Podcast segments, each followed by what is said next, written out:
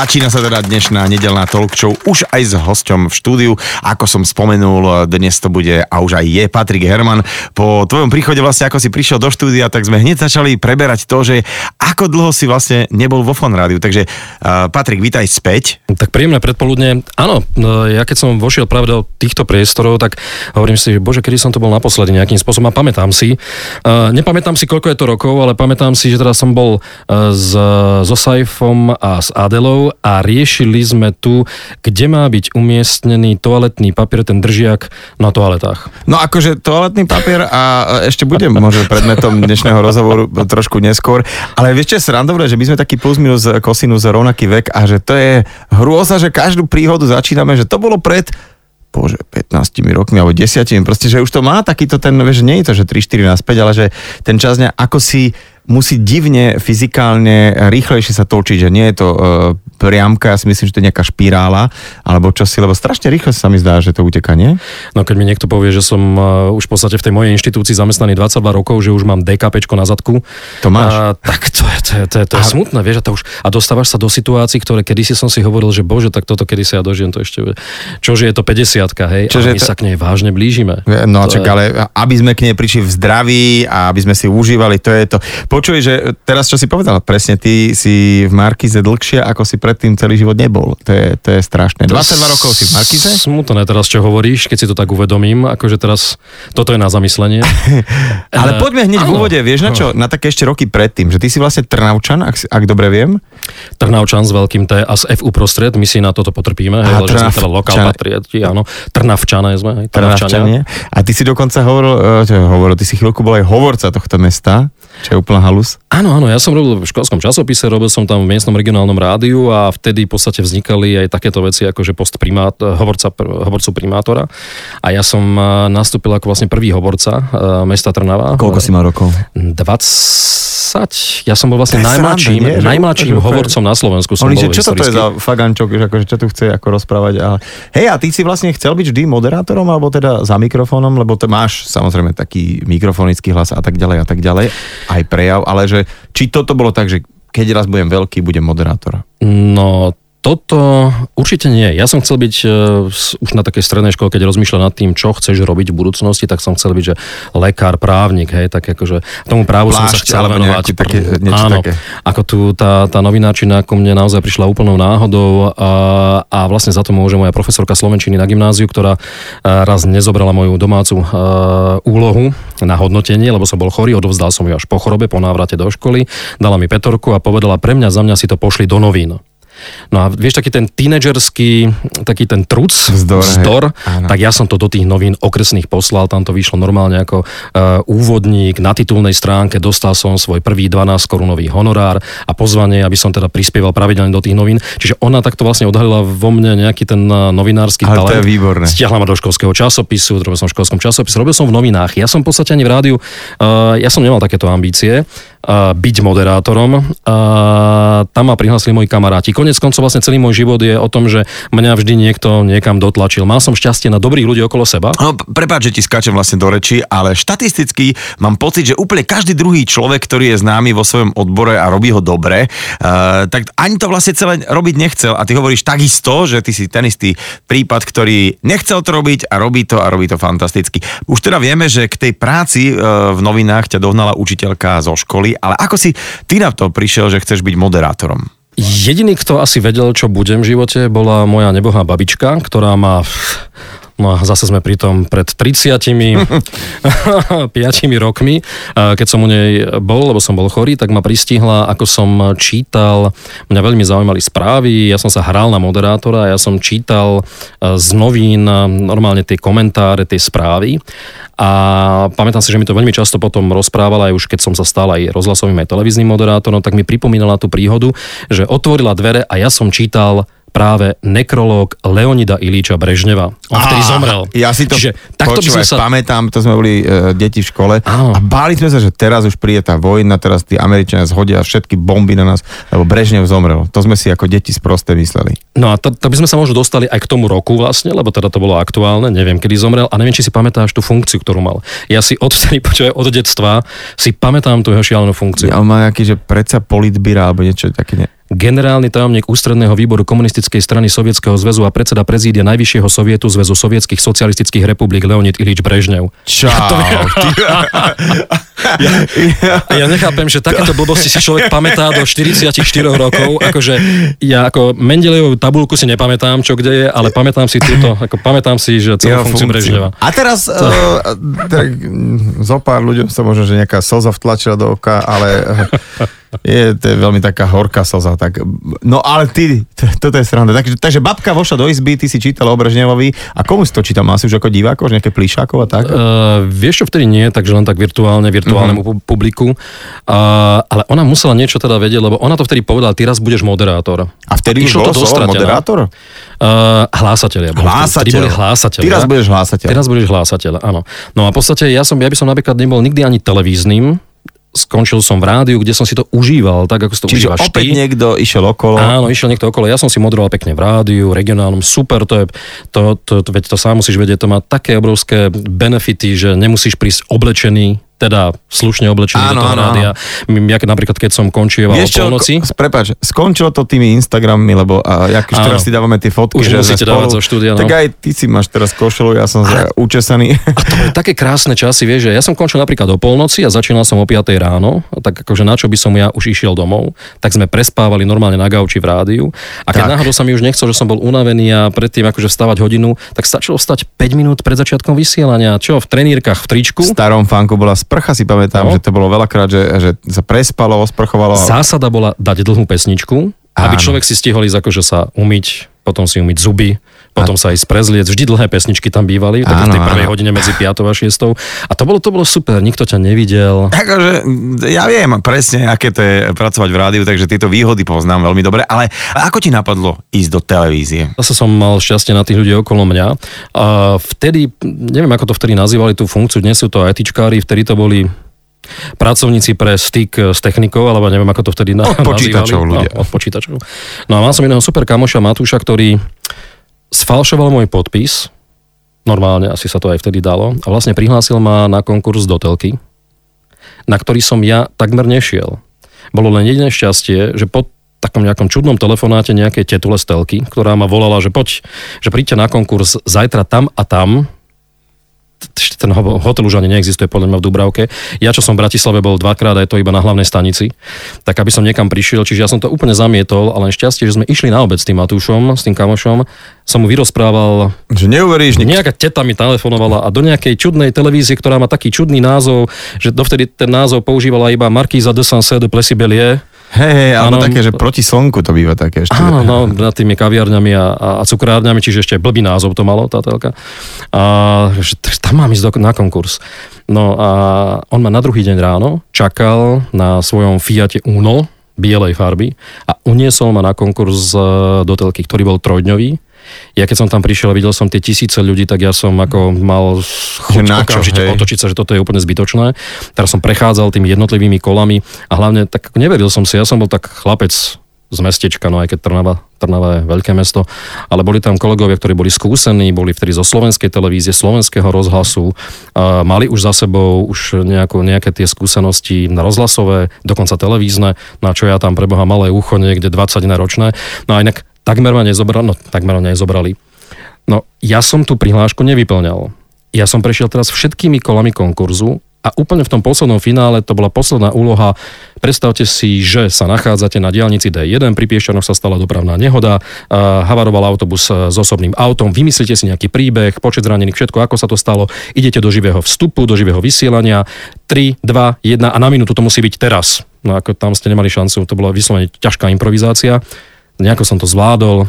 Teraz ten predseda skúšovnej komisie Peter Susko to myslím bol, neskôr bol aj šéfom spravodajstva, potom mm-hmm. šéfoval Playboyu, tak zaujímavý uh, tiež príbeh a hovoríš, no, viete, Patrik, ale uh, my chceme, aby u nás v telke, v spravodajstve pracovali ľudia, ktorí budú hovoriť vždy pravdu, budú objektívni, nebudú manipulovať uh, s faktami. Stále som nerozmy- rozmýšľal som, že čo ten človek na čo mierí. Vy si myslíte, pán Herman, že my sme to blbí a my, keď do kolónky vek nenapíšete číslo a napíšete rok narodenia, že my si nevieme vypočítať, že vy máte len 21 rokov, že ste nesplnili základnú podmienku na konkurs, lebo tam bol vek nad 25, Aha. Rekord, my tu vieme počítať. Základnú podmienku ste nesplnili, takže dovidenia. Tam sú dvere. Tak ja teraz taký vypleštené oči, no čo som mal povedať, že niekto akože ma tam prihlásil, vôbec to nebola moja iniciatíva, ja za to nemôžem, ja som to nevyplňal. Išiel som k dvere, stískal som kľúčku, už taký úplne, že zronený, zničený, že je to strátené. Na čo som tu bol 3 dní, tisícky ľudí na konkurze, na čo toto bolo dobre, už som To bol pripravený, že trvalo, hej? vynadám, vynadám kamošovi, že na čo si ma sem do tohoto, ako ešte, ešte k tomu a vidíš, a ja som ani tie podmienky nevedel, keď som sa neprihlásil, tak ja som nevedel. Hej. A zahlásil Petr Susko, že Patrik, dovidenia neznamená s Bohom. Dovidenia je dovidenia, vidíme sa v pondelok. Vidíš, takže vlastne v takom inom zmysle sa osvedčilo, že v podstate vek je len číslo. A preberáme taký nejaký ten tvoj začiatok kariéry a aká bola vlastne taká nástupná relácia alebo nástupná stanica v televízii? Ja som nastúpil do televíznych novín, to si možno niektorí pamätajú. Uh, určite tí, čo si pamätajú, uh, tak si pamätajú moju uh, krikľavo žltú alebo krikľavo červenú bundu, pretože ja som s Evou Černou, Ah. ktorá je dnes bankovou ombudsmankou, tak ja som vlastne pokrýval spolu s ňou oblasť kriminality. Aj k tomu som sa dostal ako, ako veľmi veľkou náhodou, pretože t- t- t- my sme si tak nerozdeľovali hneď na začiatku, že kto bude mať ktorú oblasť na starosti. Hej? No ale keďže kriminalita, kriminalita sa pácha hlavne v noci a neohlásene, no tak všetci tí moji kolegovia, ktorí boli starší a už mali manželky, manželov, Deti. deti. a tak ďalej, tak nebudú lietať tam akože sobotu, nedelu o polnoci. Mladého Hermana tam pošlime. Jasné, a takto to presne začalo. Akože jeden, druhý, jeden výjazd, druhý, tretí, štvrtý, piatý. Ono už to samozrejme, on to má nejaký súvis, vtedy tá vojna v podsvetí, to bolo tak ako celkom veľmi Tie rušné 90. obdobie. roky, hej, tam- to bolo, tam si to mal veľa Klondike. To bol americký klondajk neskutočný, muselo si tým prejsť aj Slovensko, no a to už malo nejaké súvislosti, to všetko, všetko zapá, zapadalo do seba a tak ďalej, čiže ani nemalo veľmi význam, aby to vždy nejaký iný reaktor robil. S Evou Černou sme sa takto pekne krásne spojili, uh, to, to je milión príbehov, čo sme s Evou všetko zažili. Uh, tak som sa vlastne dostal mm, do povedomia práve tými reportážami o kriminalite práci hasičov, policajtov a tak ďalej. Na starosti som mal vnútornú bezpečnosť krajiny, všetky tie témy, ktoré s tým vlastne súviseli, bolo to aj, aj zábavné, aj ťažké, aj, aj celkom také turbulentné uh, obdobie aj pre mňa. Vieš, čo mi napadá, či tam nevznikali také nejaké tlaky na teba, lebo akože keďže si musel nejakým spôsobom objektívne uh, dávať veci najavo, hovoriť ich nahlas a tak ďalej a tak ďalej, aj nejaké mená a tak ďalej, že či teda, vieš, predsa len mladý chlapec, akože počkaj, nechceš po papuli, akože čo, e, nešparaj sa do toho, alebo tak. Bolo, Bolo- také, že bolo aj tak- nejaké výhrážky a tak? Bolo lebo tie to 90. bolo- roky boli akože fest uh, drsné. No samozrejme, pá- pánom mafiánom nevyhovovala medializácia, takže zažil som uh, viac viac podbob, takýchto všelijakých e, rôznych e, intervencií a, a, a- a nátlakov a podobne. A vlastne v podstate, keď to zoberiem, tak málo kto z nich už teraz žije. No okej. vlastne to už môžem aj, niektoré môžem aj, aj spomenúť. Pamätám si, ako má jedného nemenovaného bratislavského bossa chlapíci naložili len, len tak proste pred domom do auta a zobrali ma k nemu do mraziarny. Myslel som, že už tam ostanem Fakt. A že, že už si ma tam zamrazia. Počkaj, moment, že zastavilo auto, že nastúpte? Áno, áno, niekto chce s vami hovoriť. No, OK. tak v momente, keď ste tam sám a my sme tak novinári nechodia s ochrankármi. Jasné. Takže pekne krásne som nastúpil, tak zistil som, že klásť odpor by bolo asi tým gorilám tak trošku zbytočné.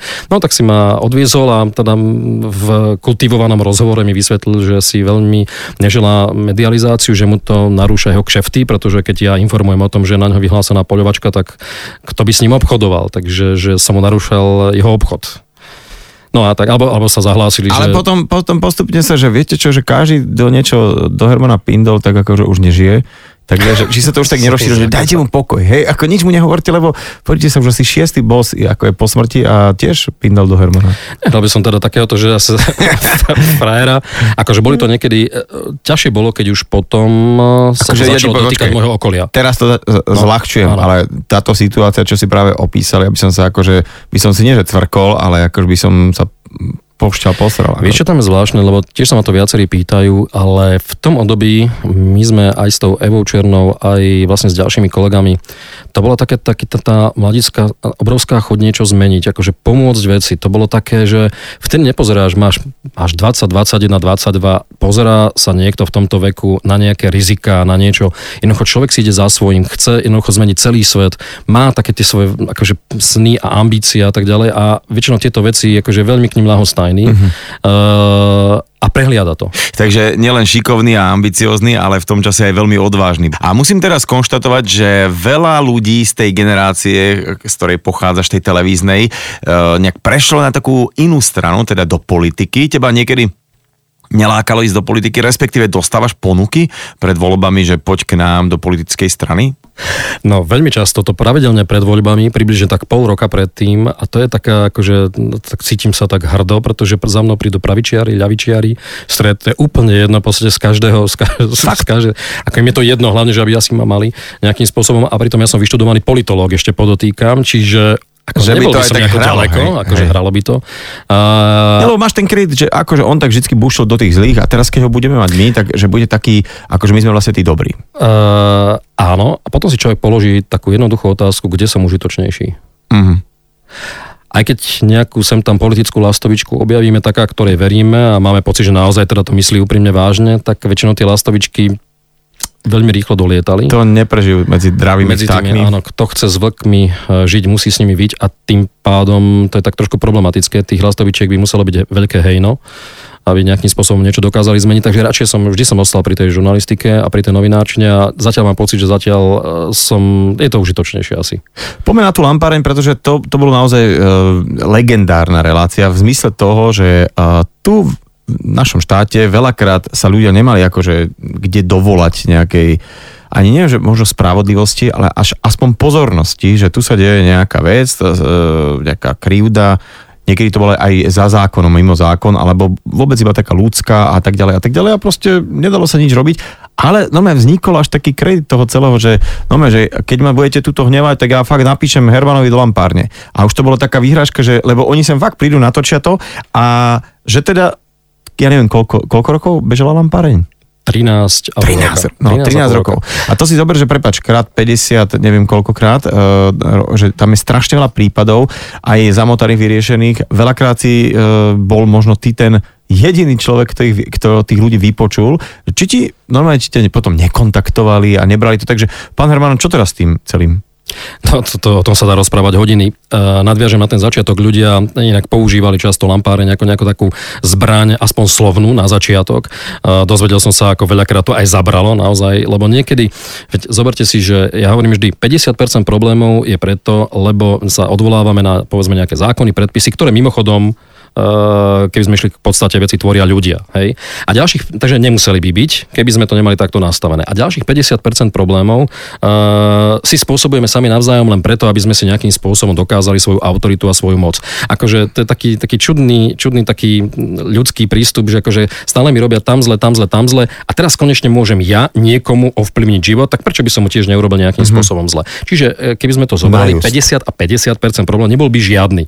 No, tento ideálny stav asi nenastane, E, zrejme nikdy. Takže ľudia naozaj používali to slovičko lampáreň, stiažujú sa na lampáreň, tak to zase používali uh, maminy voči deťom, že ano, keď sa im niečo nepáčilo, stiažujú sa na lampárni. Ale dozvedel som sa veľakrát, ako zabralo práve to, že sa nám vyhráža. Dokonca mne volali veľakrát, dobrý deň, pán Herman, ja som z tej, z tej firmy, prosím vás pekne, kontaktovala vás nejaká táto pani, viete, lebo ona sa vyhrážala uh, vami, viete, a teraz, že či prídete nakrúcať, viete, my to, my to vyriešime, áno, stalo sa tam nejaká chybička a tak ďalej. Trošku ja by som komunikácia. Také, že, že Paťo, prosím, nemôžeš im zavolať, že idete to točiť a nemusíte ísť točiť, len im povedzte, že akože idete a...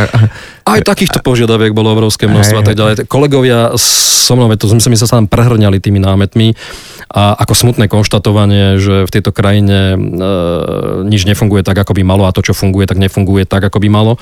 A, takže my sme nikdy nemali núdzu o tie námety, ale bolo fajn, lebo to bolo asi možno jedna z takých mála relácií, kde ste mali nejakú spätnú väzbu, kde ste mali odozvu, kde ste vedeli, kde ste to vedeli naozaj posunúť, tým, že my sme sa ešte napríklad vracali k tým prísľubom nápravy. To bolo napríklad akože veľmi dôležité, že sme to nie, že po niekde... troch mesiacoch sme, sa vrátili, sme sa vrátili tam, že či sa niečo stalo. Nesplnili. Aha. To bolo veľmi dôležité, lebo teda aha. pochopili, že aha, my to len tak nepustíme, že každá švanda trvá 3 dní, každý škandál po troch dňoch vyprchá. Hej, takže ako vrátime sa k tomu, to mhm. znamená, nedali sme tým ľuďom pokoj, pokým tá náprava. Áno, ale, ale, ale vlastne v mnohých prípadoch, ako hovoríš, teda tá náprava nastala a predsa len tá telka bola veľmi sledovaná a neostávala tým ľuďom častokrát asi nič iné.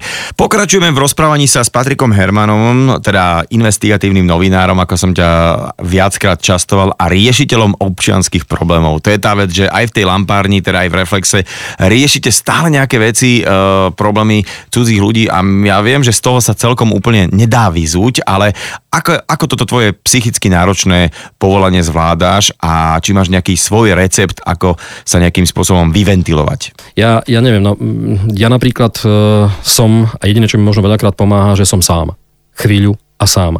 Doma u mňa nenájdete rádio ja mám hluku, rozruchu a, vizu, a posluchových vnemov obrovské množstvo okolo seba stále. Čiže ja som rád sám. Ja si rád sadnem do auta, ja sa rád začnem bezcielne voziť akože, akože toto je možno taký výdavok navyše, ktorý mám vo svojom živote, úplne zbytočný uh, na pohonné hmoty, ale vyslovene sa niekde iba povoziť, iba si niekde sadnúť, nič jednoducho neriešiť. Niekedy mm-hmm. si hľadám kaviarničky, kde si viem sadnúť niekde do, do nejakého gaučíka, otočiť sa chrbtom, aby ma nikto nespoznal a, a, a paradoxne, no, veľmi ťažko sa mi tam, že idem si čítať, to, idem si čítať e-maily, idem si v kľude na ne odpovedať, lebo odpovedám väčšinou v chvate a v strese odpovedám na, na všetky. Neviem, alebo potom tie svoje také aktivity, čo mám, ktoré mňa tešia. Tam sa nabíjam. Akože niekto to berie, že to je ďalšie vydávanie energie. No ako to človek vezme?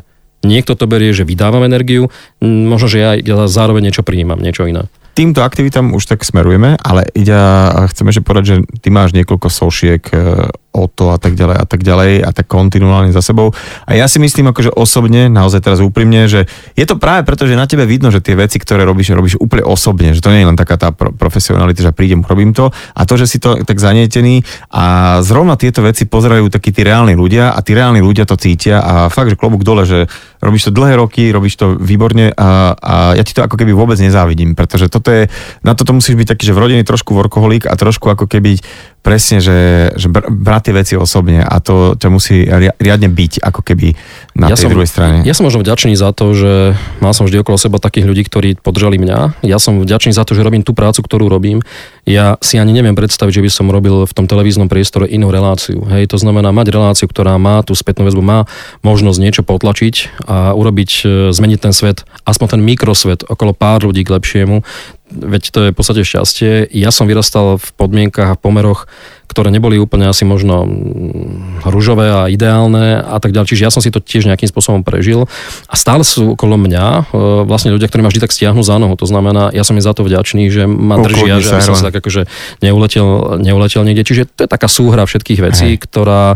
Uh, a, a, ale mne to nejakým spôsobom tak akože mm, aj tie negatíva, ktoré to prináša, nejako neprekážajú zase, zase extrémne. Takže. Ale musím povedať, že sa mi veľmi páči, čo si pred chvíľkou povedal, že to je taký ten typ relácie, ktorý tebe sedí a iný by si ani nebral, lebo najlepšie na tom celom je, že fakt ty si človek, ktorý sa venuje svojmu žánru na 100%. A ty máš takú ešte e, ďalšiu svoju aktivitu počas leta, ak sa, ak sa nemýlim, teda máš letný tábor, ešte to funguje? No, eh, to si teraz zatiaľ do živého, no po 22 rokoch asi zrejme už nie. Ach. Prvý rok bude asi prvé leto, kedy zrazu nebudem dva týždne s deckami v tábore. Bolo to také, ale bolo to zase musím povedať, že mm, ako emočne to ťažko vnímam, to, že to pomalinky asi pomaly Možno končí, si daj ale... len prestávku rok, dva, lebo ja mám taký totiž to plán, aby si vedel, že uh, moja dcera... tábory? Nie, nie, moja dcera, ktorá má uh, 6,5 roka, uh, máme sa dobre, ťuk, ťuk a tak ďalej a tak ďalej. A tak som si hovoril, že keď budem mať takých nejakých uh, rokov toľko, kedy môže tak puberta začať hádzať, tak ja ju pošlem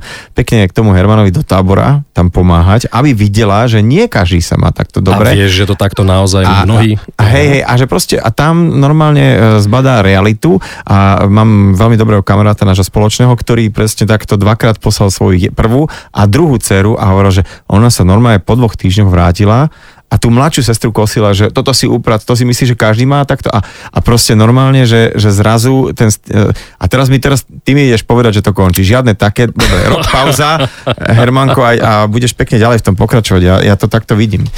Lebo naozaj, že, že t- tie tábory, aspoň teda, keď už to ty nehovoríš, tak ja to poviem, že uh, to boli vždy pre ľudí, ktorí nemali asi veľmi veľké šťastie v živote a tie decka zrazu zažili taký, také dva týždne takého, takého lepšieho je to tak? Takého lepšieho, no a v podstate sme sa im snažili také, že nebolo to len teda o tej zábave a o tom zabúdaní na nejaké ťažké a smutné, smutné nejaké zážitky a spomienky, ale to, že sme sa teda o ne starali, to bol asi taký jedinečný ten tábor v tom, že sme sa starali po tej materiálnej stránke, že tie decka sme domov vrátili tým rodičom alebo starým rodičom, keďže mnohé boli napríklad siroty a polosiroty, tak sme ich vrátili kompletne oblečené, napríklad pripravené do školy, že do nich sa investovalo obrovské množstvo aj peniažkov, tak aby sme tú rodinu odbremenili aspoň na nejakú dobu určitú a aby sme od trošku odľahčili ten rodinný rozpočet.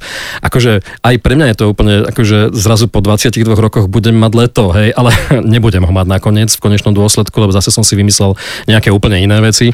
Ale toto, toto je projekt, ktorý, za ktorým bude veľmi smutno. Možno to bude o tej pauze ročnej, dvojročnej, možno uvidíme, ale, ale je to náročné v týchto podmienkach takéto niečo jednoducho pripravovať pre také množstvo detí. My sme mali každý rok 120 detí na dva týždne.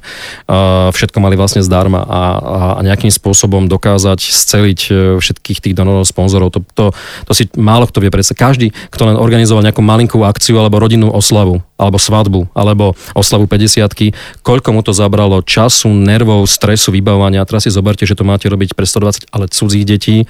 Máte to robiť na dva týždne program, nie na pár hodín z nejakú zábavu v reštaurácii. A teraz si zoberte, čo to všetko asi musí obnášať. A uh, okolo mňa nebola nejaká agentúra, ktorá by takže to urobila, nech sa páči, tu, sú, tu je zadanie a pripravte to. Hej, takže to bolo také akože úplne, úplne šialené, ale, ale, ale, ale keď už by to aj nemalo byť, tak hovorím, že úplne že krásne zážitky.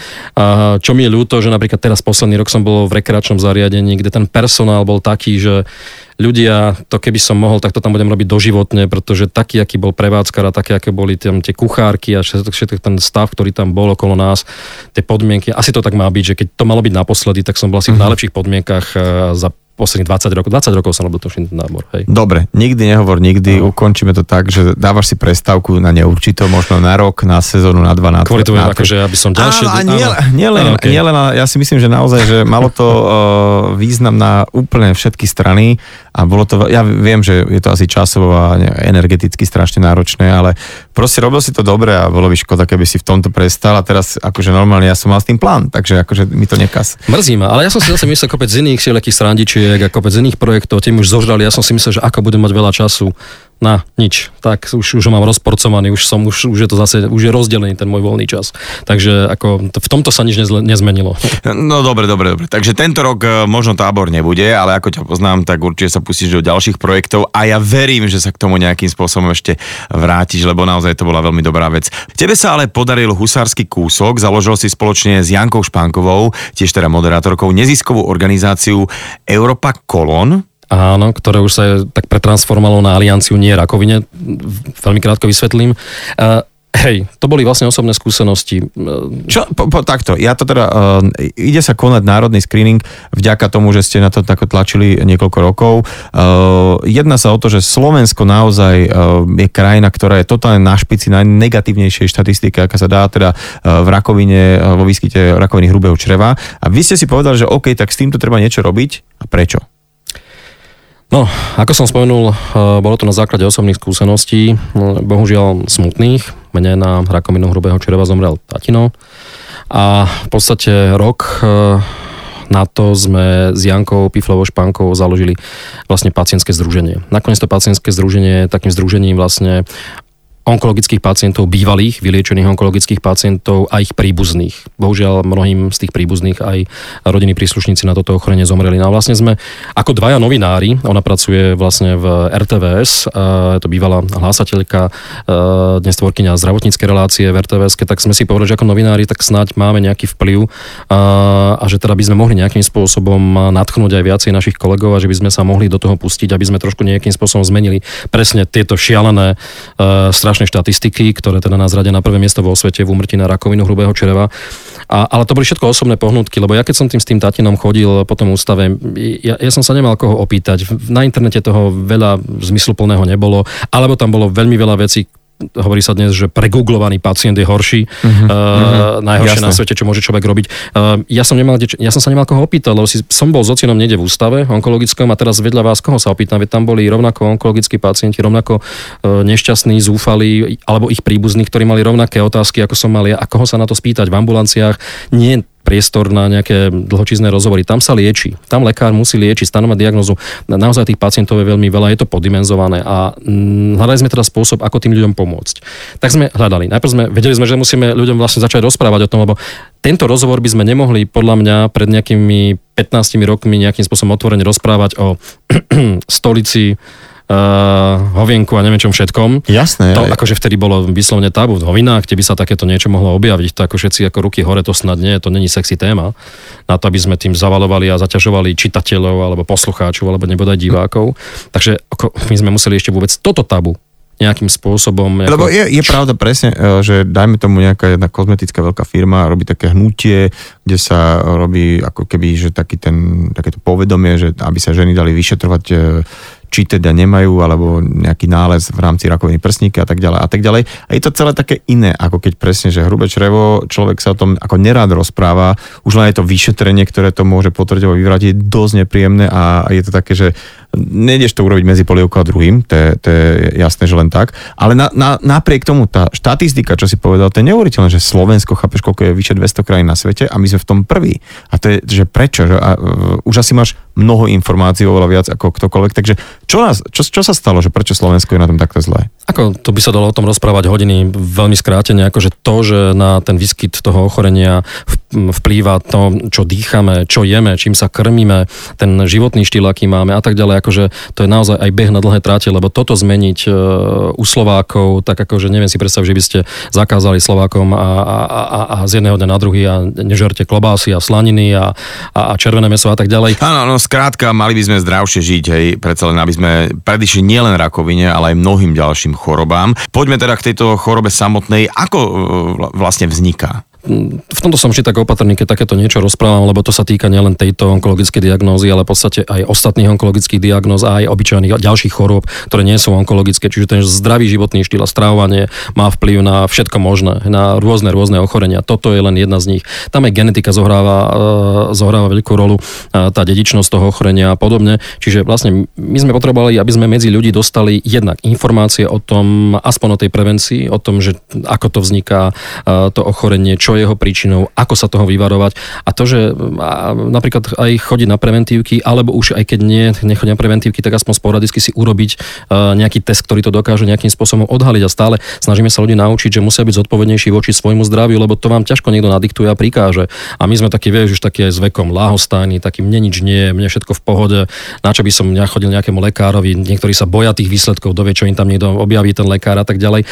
A snažím sa tým ľuďom hovoriť jedno, že ľudia, dobre, ok, akože my sme voči sebe sepci a lahostajní, ale tak pozor, tak keď si to neurobím a nedám pozor na seba kvôli sebe, tak kvôli svojim deťom, kvôli mm-hmm. svojim vnúčatám, ak si mhm. starší, mm-hmm. hej, kvôli okoliu, priateľ, pretože akože trošku tak zabudáme, že to, že niekto sa stane napríklad onkologickým pacientom a dostane akúkoľvek smrteľnú chorobu, to nie je len osobný problém toho jedného človeka, toho pacienta, ale celého jeho okolia. To je Čiže... veľká pravda, lebo, lebo teda aj keď sa vylieči, dajme tomu tak zobrať že príde o zamestnanie, lebo naozaj, že nemáš čas alebo nemáš energiu pracovať, čiže príjem, hej.